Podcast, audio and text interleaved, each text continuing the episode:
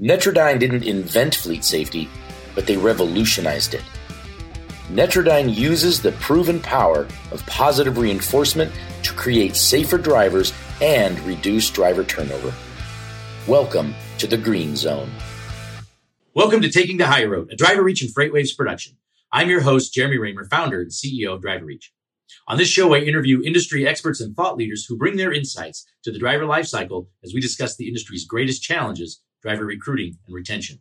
I appreciate all the feedback on the show. Certainly keep it coming. Don't forget to rate and review Taking the Hire Road on whatever platform you're using to listen. I'm excited to be chatting today with Ryan Streblow, President and CEO of the National Tank Truck Carriers, an advocacy and education group focused on the tanker truck segment. Ryan took the helm this June becoming only the fifth person to lead the association in its 76 year history.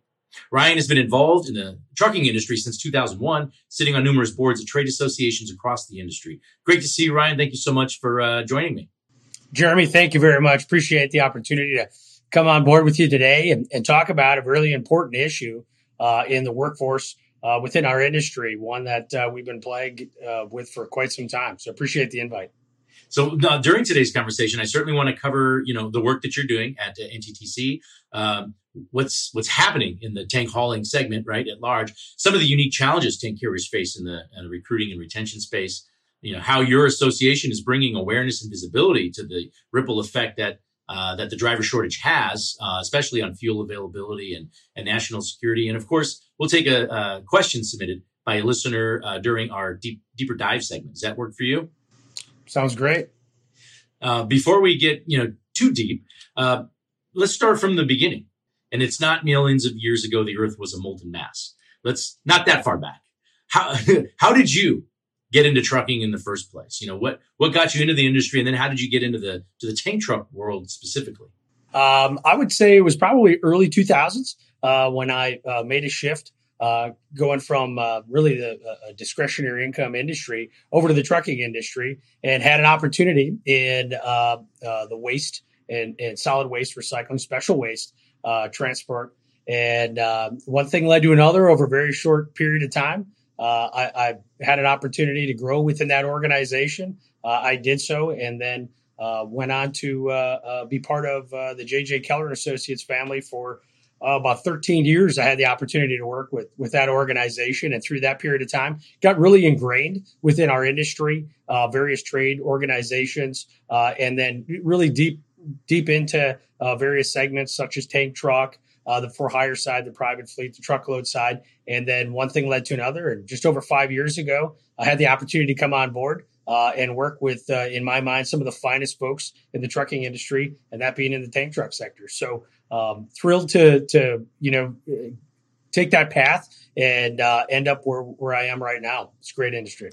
Well, you mentioned JJ uh, Keller, obviously uh, very well known in the industry, safety and compliance experts for many many years. So it's interesting that that that you're you have that background right with safety and compliance, and then you're in the tank truck you know industry, the NTTC, where you know safety and trucking really form a tight bond. It's so important. Um, I, I, do want to talk about uh, you know recruiting and retention here in a bit, but but even before we get there, you know, besides driver concerns, what are some of the other issues facing uh, you know tank carriers today? Anything you can speak yeah, a- absolutely. Um, and, and, you know, you hit on one of those right off the bat, safety, and that's in our mission as well. Um, you know, there is nothing that we focus on without having safety as a priority. Uh, the carrier fleet members of our association, as well as our various suppliers, uh, that is in the forethought uh, every single time. Uh, so when we take a look at collectively our uh, strategic priorities from a legislative and a regulatory capacity, obviously and naturally, based on the business that we're in, safety is a huge part of in that.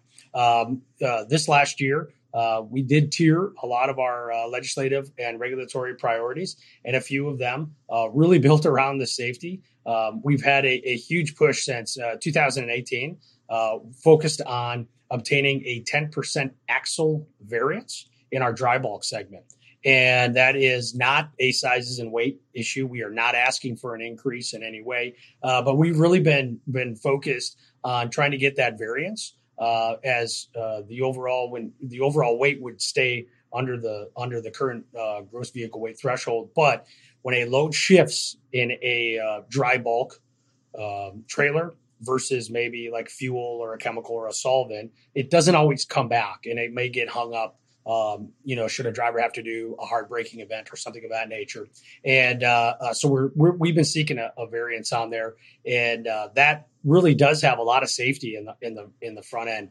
Uh, a lot of our carriers they will underload their uh, current uh, product just so that if the load shifts, you know, they're not over their axle weight, maybe at a scale, um, and in doing so, you know, that's adding more vehicles on the road every year because they're underloading the product um, you're adding to congestion, you're adding to you know additional uh, uh, safety and incident issues just by having more and more vehicles on the road. So uh, that's something that, that we're focused on. Uh, we did get it passed uh, in our in the infrastructure bill through the House, uh, and you know obviously trying to get it across the finish line here, and we will continue to, to focus on that.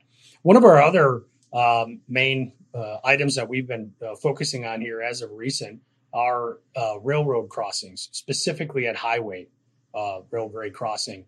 And the current requirement for a hazardous, uh, I'm sorry, a hazmat uh, tank truck or any truck to stop at that crossing, let it be controlled or uncontrolled, and you're having rear end collisions and, and incidences there.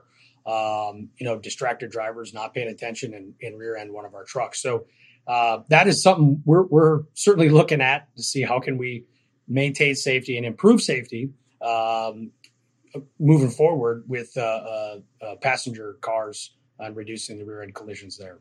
Uh, and then I would say one of the other items we're looking at uh, electronic shipping papers for our hazardous materials, making sure that is there an opportunity there for for us to flow data more more efficiently. should there be an incident and a first responder needs to be on scene. So those are just a few of the things that we've really been focused on here in the first half of the year. Well, and and you, so much of that is around safety, safety and compliance. And I think as a as you know, DriverReach and I, you know, a member of NTTC and have long known how not that all you know the other associations that we're engaged with aren't you know safety focused, but it's a whole nother level when you're talking about what's being transported. Uh, and and it, and the group is so tight, so tight knit. You know, um, you recently, you know, from a driver recruiting and retention standpoint, you know obviously the the the tank, tanker hauling um, it's it's a more specialized you know segment than others. Uh, and and your association uh, in August uh, put out a, a, really compelling infographic. I, I printed it out um, on the challenges you face right now in, in recruiting and retention. Talk about the uh, the number of uh, qualified applicants the reduction in the number of qualified applicants just since you know two years ago you know uh, two years ago May um, that's significant. What is it? 41, almost 42% reduction in applicants, uh, nearly 25% fewer drivers since May. Um, so, and then you, of course, you pointed out to the, the national security concerns uh, surrounding our uh, petroleum supply chain and, and how the driver shortage feeds into that. Um, I was I was really taken aback by this, and I think I don't know if this is something that people realize how much of a challenge this is and, and, and how really bad it is. Um, but I think there's one comment that the U.S. is one natural or man-made disaster away from collapse. That's pretty scary uh, to think about. Can you walk us through through all this? You know, why why does the tanker industry face such a pressing driver shortage? And um, we'll we'll stop there. Yeah. Uh, so uh, first, I, will address just the role in itself, and then we'll kind of step back and and uh, give a bigger, broader picture of how we got to this point. Um, first of all, you know the the drivers and and all the employees within our industry. What a special group. Um, and obviously, uh, uh, I look specifically at the the tank truck segment in itself. Um, you know, it takes it takes a really skilled professional to be able to to do this job. Um, a lot of our carriers, not all of them, but a lot of them, if they're hauling hazardous material and based on their hiring requirements, they they look for a professional driver that has a minimum of two years experience. Uh, on top of that, you know, getting a hazmat endorsement, getting a tank endorsement, and then any other requirements based on the commodities that they're hauling. Um, but these drivers, um, you know, they they are some of the best out there, and uh, they're treated very well from the carriers in our segment. They are uh, typically driving very nice new equipment They uh, are compensated very well for the job, and, and as they should be. Uh, and and a lot of them are home on a regular basis.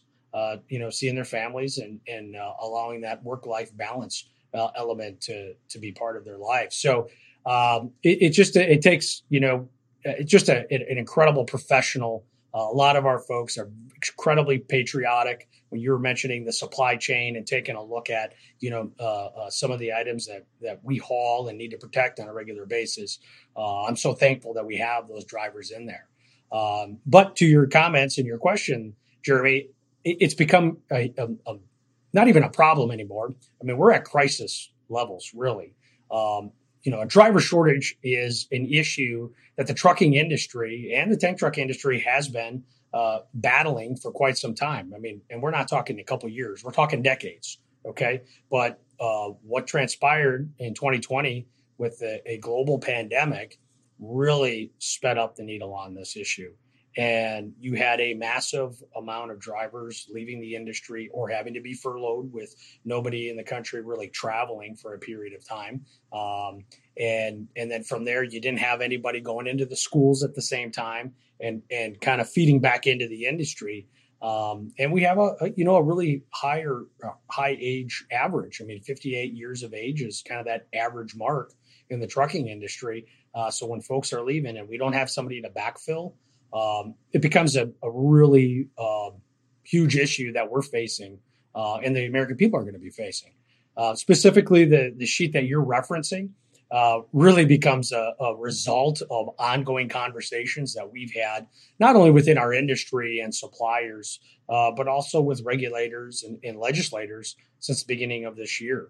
Uh, and that result is really built around the petroleum segment.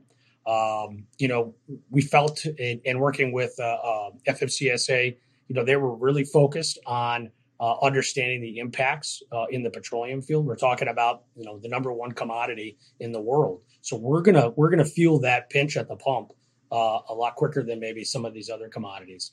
The other part is that segment, and you're talking about a very finite subsegment. Uh, I'll, I'll, backtrack just a minute. Uh, tank truck in itself, we represent 6% of all trucks on the road, but yet we represent 30% of all tonnage on the road. And so when you have a, a lack of, of that commodity coming in uh, into play, um, you know, potentially the rest of the industry doesn't move.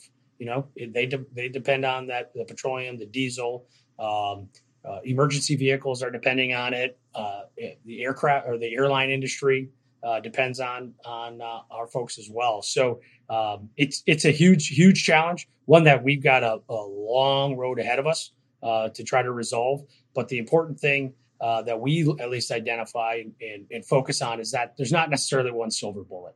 There's a there's multiple activities that have to occur to get us out of this situation and I'd like to talk about kind of what what you are doing, but you know, just you talk about shortages, and I mean, uh, from a fuel standpoint, I took my family cross country, all over the place. We put on close to eight thousand miles um, in an RV this this summer, and there were a number of times I stopped to to get fuel, and there wasn't any at some of the at, at some of the pumps.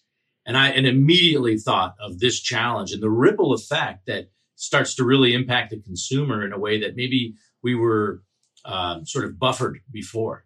And so, you know, that challenge that you're talking about, obviously, uh, you can't get stuff on the shelves if you don't have fuel to even put in the trucks that aren't tank trucks, but even just, you know, you know you know, trucks. And so um, that's certainly a challenge. What I am curious, though, if you could share what what are you doing? You've you've got you know the NTTC. I think you recently assembled a workforce development committee. Is that something that that group is looking to tackle this you know problem head on?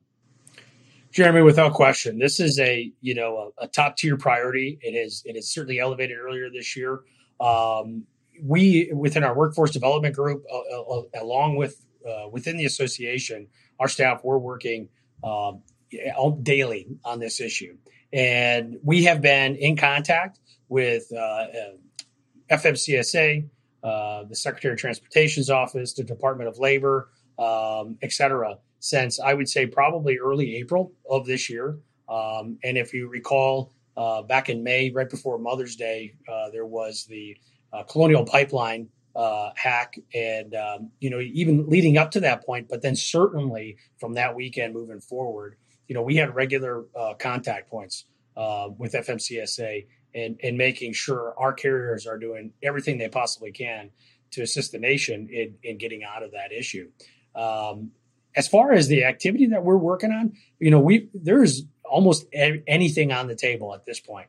You know, from uh, a national campaign to make sure the American people understand uh, the trucking industry, and, and, obviously our focus being in the tank truck side, uh, the opportunities that that are out there for employment. Uh, focusing on working with our regulators, trying to streamline uh, some of the credentialing process to get these drivers uh, approved and and and in the in the trucks. But going back to when you're talking about the number of qualified applicants, that have been reduced. That's probably the area that we focused the most on most recently, and that's with our legislators and trying to uh, identify an opportunity uh, where our federal government can can assist us in uh, exposing and recruiting qualified applicants, and that's really the important term, and I, I, noticed you used it right off the bat, Jeremy. And getting applicants is one thing, but you know, obviously, with all the stringent requirements, making sure that we're getting those qualified applicants uh, into these jobs to to provide a vital service is so critically important.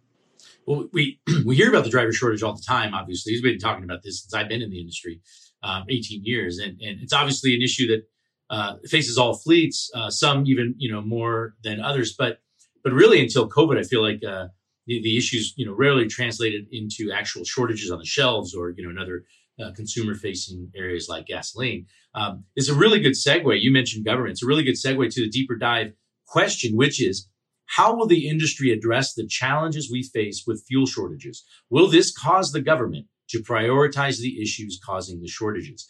You mentioned government. You want to talk about some of the things that you've been privy to or you've been involved in? Obviously, we we know that there's a um, in the in the uh, in the bill that was just uh, proposed. There's elements of the Drive Safe Act in there, and a three year uh, pilot program uh, on uh, uh, allowing the minimum age, you know, to drop from from 21 to 18 with a select number of drivers. Anything else you want to expand on in, in, terms of what the government might do to prioritize addressing this issue?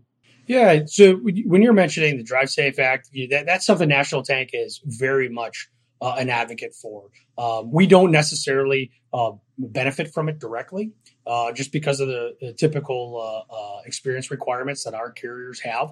Uh, although you know that that is a perfect segue getting into a skilled profession in transportation, and and then ultimately our carriers able to to pull in experienced drivers as they certainly need them today. When you're when we're looking at some of the things that the activity that are going on or some of the things that the federal government is doing you know we look at it and i'm going to kind of go back to that the colonial pipeline crisis. Um, you know there there's certain activity that i guess uh, uh, it should be well known that the national tank is not in favor of and and various states were stepping in to uh, and i understand they're trying to do a quick patchwork on assisting in the driver shortage issue and the impacts of that not being able to get things such as fuel uh, at the pump. Um, although immediately following that, you had various states, and not all the states, but various states offering items such as an hours of service waiver. Um, that is not something that uh, National Tank uh, supports uh, at all, strictly from uh, a safety perspective. If the hours are out there uh, to maintain that, that level of safety, then we should be abiding by them. Uh, the other part is our drivers that, that these carriers have they're they're overworked already, right? They're they're they're already working it to the max, and they need a day off. They need a little time. They need to be able to recharge. So you don't want to burn those drivers out, and and the risk and liability associated with even if the federal government says, "Hey, we'll we'll give you this," or, or I'm sorry, a state uh, indicates, "Hey, we'll give you this particular waiver." Um, you know, and the the the risk and liability associated with uh, a potential lawsuit should an incident occur it's far too great for for these carriers to be taken on. So when we have various states offering up uh, hours of service waivers, and, and, maybe they clearly indicate, hey, it's because of this driver shortage issue, and we're going to run it for 30 days or or whatever the the uh, amount of time is. Um, that's not necessarily a solution. This is not a regulatory issue. This is a labor issue. Um, and as I've said before, you know, taking steps of that nature, that's like, you know, going in for a suture and you're getting a band-aid instead and hoping you're not going to get an infection. It, it's it's it's not a solution. It's not going to fix the problem at all. Uh, we really need to focus on driving individuals to this industry to provide. You know, we, we've talked a lot here today already about the petroleum industry. Uh, well, let's even look within tank truck segments. Let's look at other uh, uh, uh, subsegments of our industry, and that could be the chemical side. That could be food grade. You know, we're a huge front end economic indicator uh, for our country. So if we can't get, you know, orange juice and liquid eggs and all of these other food products, there's a lot of food manufacturers that don't have the commodities that they need to produce for the American people.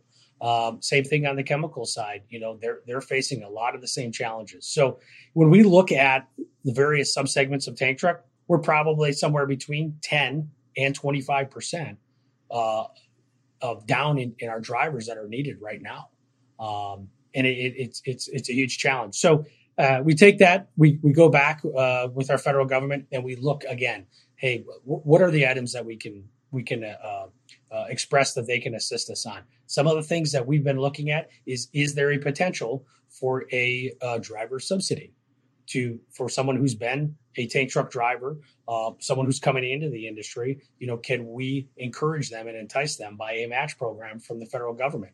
Um, that again, that that's just another item that we've uh, looked at and expressed um, interest and, and, hope that we can get some assistance in the near future. Well, I have one more uh, question, Ryan. When the when the Colonial Pipeline, uh, you know, the cyber attack you mentioned uh, earlier, when that happened earlier this year, I was curious, how did that impact fleets that haul, you know, tank and gasoline products? I know uh, I wasn't impacted uh, directly. I I know that there was the there was a run on on gas stations for some reason, and people filling paper or, or plastic bags with gasoline. It's just crazy. But that was happening. It seemed all over the place. Um, you know, to what extent maybe did your did your members uh, as a whole, you know, see the effects of the pipeline shutdown due to the attack? Yeah, so so you have when you look at the petroleum segment, you know, you get a lot of those drivers that are running uh, multiple routes in a particular day, right? So they can get to the rack, they can run a couple different, you know, two three routes that day or loads, I should say, that day, and then get back home. Well, you're now asking that driver to go a longer distance. So maybe once when you were able to get two or three loads, now you're getting one and you're asking that driver you know to go that many that that many more miles which takes more hours so then they're available hours to work uh, to be able to get that same number of product to the station for us the consumers to utilize it's just not there. Uh, so a, a, lot of our folks uh, did everything they could working together as, far as just trying to help out uh, and, and, trying to get loads to, to various uh, customers of theirs uh, and there's but there are certainly barriers there as well right? Because a rack may have uh, different requirements uh, and may need specific credentialing. So a carrier, you know, coming out of Texas can't necessarily get over to Georgia and have everything that they need to be able to help in that given region. Um, and and we also saw that very much with uh, there's a lot of the uh, uh, uh, wildfires going on across the western part of the country, and that's very similar, right? based on various um, regulatory requirements and legal requirements that a shipper may have. You can't necessarily just volunteer, hey, I can send a truck, a trailer, or whatever in and to help out uh, because of those requirements that are there. Uh, the other part is, is you know, when they're up in those mountains and foothills battling those fires, you know, that's not a eighty thousand uh, gallon tank truck that's rolling up the hill you know that's a that's a straight truck going up there. So it's so it's very different uh, equipment application as well. Uh, but i would say you know you had mentioned it before very tight knit group. Um, and that's one thing that that uh, a lot of our carriers in, in in our organization do is hey if there's some assistance that they can provide especially in a, a you know a time of crisis and and they've done it time and time again. You know, we've had ver- various hurricanes that have hit this country where the tank truck industry has stepped up to deliver everything from fuel uh, for emergency evacuations to fresh water for those folks that are there. Well, Ryan, thank you so much for joining me today. Uh, I wish you the best as you lead the NTTC onward and upward, and I look forward to seeing you in person soon. Well, I thank you for uh, having me on today, and I appreciate the time. Thank you for joining me for another episode of Taking the Hire Road and for spreading the word to your industry peers. We really appreciate it. Remember, you can submit any questions or comments, including those which may appear on upcoming deeper dive segments at podcast at driverreach.com. And don't forget to rate and review Taking the Hire Road on whatever platform you listen. Until next time, thank you for taking the higher road.